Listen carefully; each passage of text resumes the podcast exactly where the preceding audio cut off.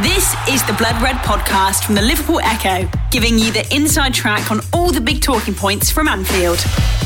While the Reds only have seven days to wait to get their Premier League campaign underway, the new EFL season is almost upon us. From Plymouth to Middlesbrough, Cardiff to Ipswich, teams the length and breadth of the country all head out full of optimism and hope. Amongst those clubs are plenty with links to Anfield, from managers to coaches and players alike. And with that in mind, we've been along to Walsall this week to catch up with a man once dubbed the next Steven Gerrard, who's also briefly a teammate of James Milner's, as well as playing under former Liverpool greats Sammy Lee and Kevin Keegan. Well, having broke through the youth ranks, Danny Guthrie went on to feature just seven times for the Reds, including making his full debut away in Istanbul against Galatasaray in the Champions League. And in this offering, we sit down with Danny to discuss the adventures, experiences, and opportunities he's had in the game to date, including growing up on the training pitches at Melwood. The standard of, of the players that, that were in the squad at the time, um, especially in my position as well, it couldn't have been a worse time to try and get in the team, but it was a different level to anything I've seen in the game, still to this day. And uh, that's the reason why they're at the top. Well, there's a snippet of what to expect. I'm Guy Clark, this is Blood Red, and time now to get to the main event. Ahead of the new season, we headed down to League Two side Walsall's training ground to catch up with Danny and see how he's been getting on ahead of the new campaign getting underway.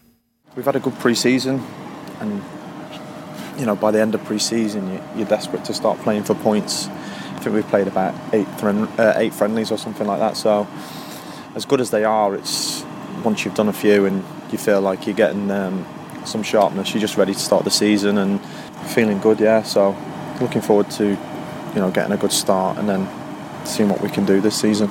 This, I think, is your 13th, 14th professional season uh, as a professional footballer. Do you still get the same butterflies, the same feelings as you did when you were a youngster? Uh, still the same excitement, yeah. I don't get as nervous anymore. Um, 13, 14 pre seasons now, yeah. Uh, they've changed over the years. Um, get a little bit harder, but still the same excitement, still the same buzz to to just be part of a team and a squad that want to win games. And you know, there's nothing that can replace that feeling of you know competing and trying to trying to play for three points. So I don't think you'll ever lose that you obviously have plenty of experiences through your career, but do you ever take time to sit back and reflect? Because so often we hear players talking about the three points on Saturday, the next game that's coming up. Do you ever sit back and sort of reflect on what's been?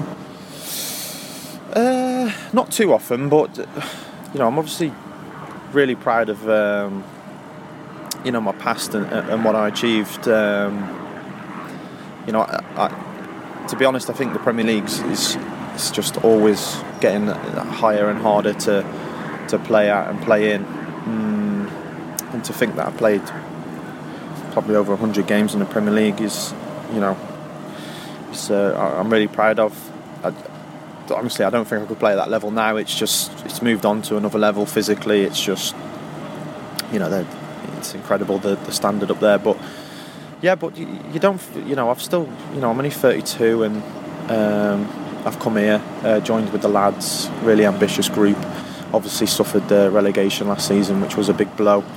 But we'll be able to to push and, and, and try and get back into League One. And then, you know, I hear so many stories of, of lads who who achieve great things later on in their career and never really expected it. So hopefully there's you know there's something special still left to do in the game. Yeah. You mentioned all the experiences you've had through the game. We'll have a chat through some of them, but going right back to the start as an academy kid, Manchester United and then Liverpool. Mm. How how did that all work out, and how did it how did it come about?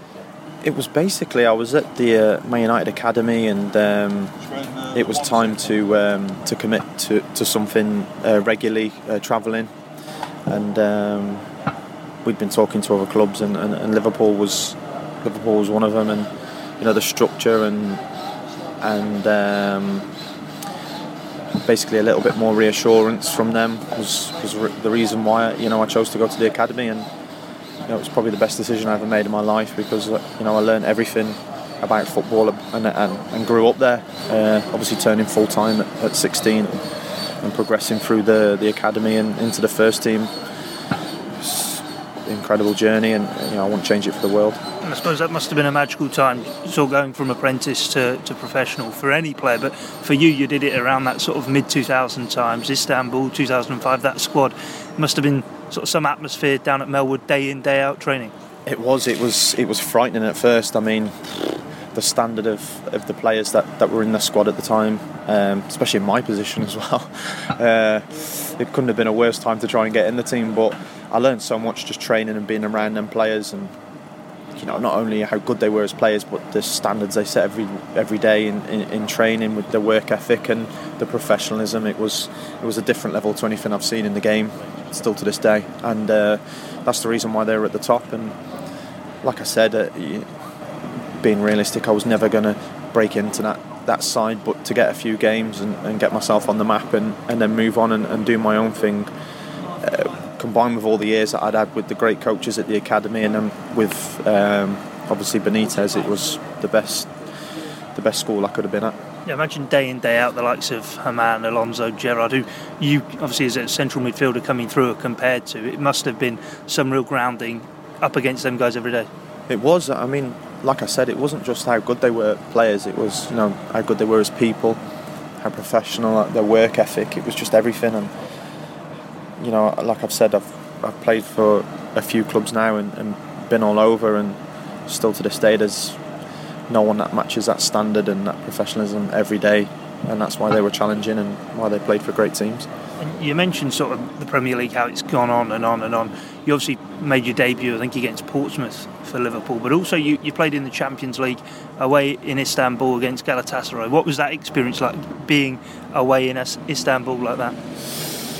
It was great. It was obviously, I think it was my first start that one. So, um, even though it was, if I remember rightly, it was a it was a dead game. Liverpool have already qualified, and I don't think Galatasaray could do anything. Um, but it meant the world to me and a, a couple of other lads who played in it, and um, it was yeah I'll never forget it. And it just looking back now to have the opportunity to play at that level was uh, incredible. And at the time you don't realise, you know, you just think it's part of your journey and whatever. But looking back, you think, wow, yeah. Um, and Galatasaray away as well. It's it was uh, it was interesting and. Um, it was just part of the journey, you know, that made you made you who you are, and you know, so thankful and, and proud to, to have done it.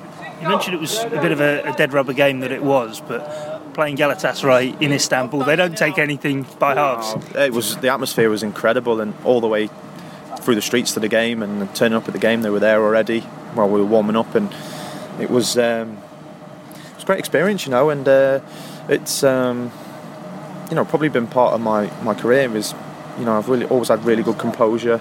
Um, never never get flustered and you know things like that where you, you have them experiences so young probably probably help that. You had the experiences with the first team at Liverpool that 2006-7 season. Then you go on loan to Bolton. How important was that? Under Sammy Lee obviously Liverpool legend himself to go and play regular first team football. It was massive and it's again you, at the time you, you, you don't really look at it as anything but just a step for you and looking back you know it's just so many little things happen that help you along the way and and um, going to, to Bolton with Sammy, obviously I knew Sammy from, from Liverpool and it didn't quite work out for him. And um, it would have been easy for me to um, to uh, to have not made the most of that loan because obviously I was there because Sammy had took me.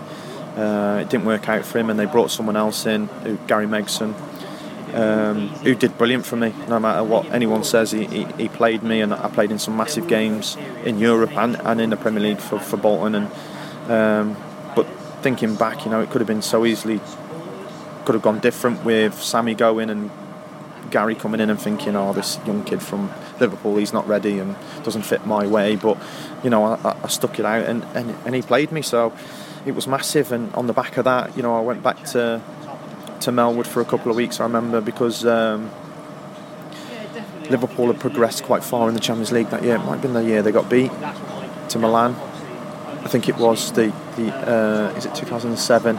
So they were still training, so I had to go back, uh, finish the training off with them, and then um, Newcastle coming in the summer on the back of me doing well at Bolton, and you know, and went from there. So it was it was a brilliant experience.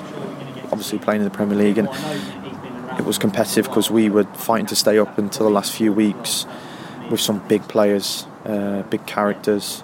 Um, and I was also playing in Europe as well.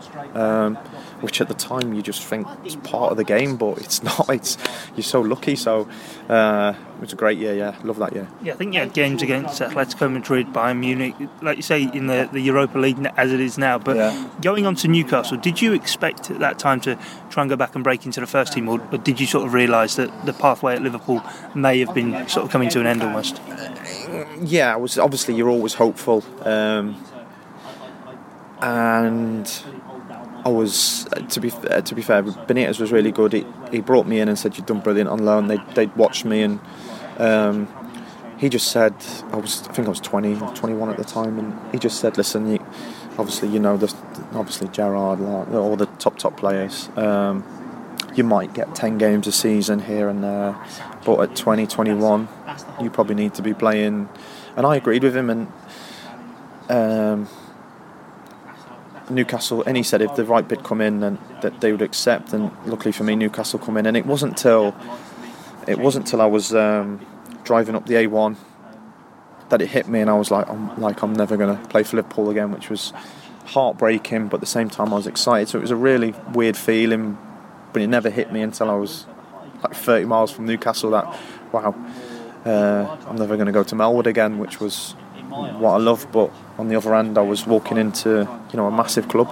I mentioned the Liverpool links even after you'd left Liverpool, Sammy Lee at Bolton and Kevin Keegan obviously at Newcastle United and one of your teammates, although only briefly, James Milner, who has continued to stay at that top level. A lot's been said about him during this pre-season at pictures on social media and Yeah. whatnot.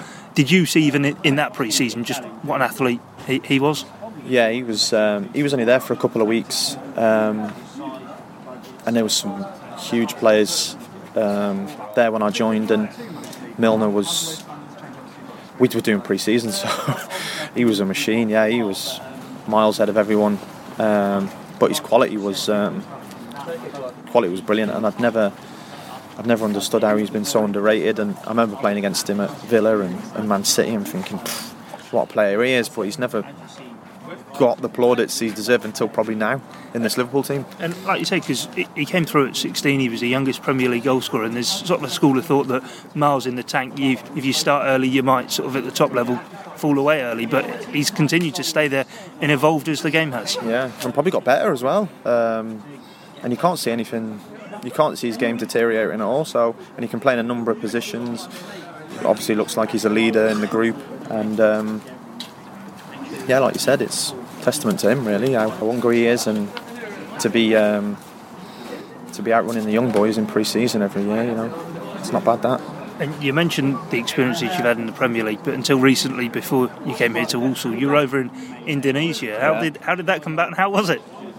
you know what? It was. I, I got the opportunity, and I'd always wanted to play abroad. And um, I'd just turned 31, and I thought, do you know what? That I was getting offers in uh, League One and the lower Championship, and that just excited me. And you know, chance for my family to travel. Lived in Bali, which was lovely for a year, and just wanted to do it. Yeah, and it was a great experience. In terms of that, do you think more players perhaps should try and sort of move abroad and sample things like that? if the, if they feel the timing's right for me, it was just right. You know, um, I really wanted to do it. I felt like if I didn't do it, then it, I might not get the opportunity to do it again. And um, it was a great experience, you know, and, and I wouldn't change it for anything. And my family loved it, and it was there was so many challenges. And even at 31, I was learning new things and, and growing, and and um, really uh, impressed myself with how well I adapted and and uh, appreciated uh, appreciate foreign lads that you know I'd played with in the, in the past who would come over to England and didn't speak the language. You know, it's not easy. They're different cultures and things, but I suppose now you're, you're back on home soil, back here with Walsall, as you say, only 32. It's a case of continuing to look forward and hopefully getting this club back up into to League One. It is, yeah. Um, obviously, they suffered relegation last year, so there's been a lot of changes at the club, and, and we're looking to, you know, with a good start. You, you know, you don't know what you can do, and we don't want to jinx ourselves too much and put too much pressure on ourselves. So um, we get a good start and, and, and see where we go, and, and you know, um, Walsall's on my doorstep really, and, and my family are settled, so I can give it a really good, good go this year and try and help the lads. Former Liverpool midfielder Danny Guthrie speaking to Blood Red ahead of the new EFL season getting underway, with Danny's Walsall starting away to Northampton Town on Saturday. Well, thanks to you, the listener, for tuning in here on Blood Red, and until next time, it's bye for now. You've been listening to the Blood Red podcast from the Liverpool Echo.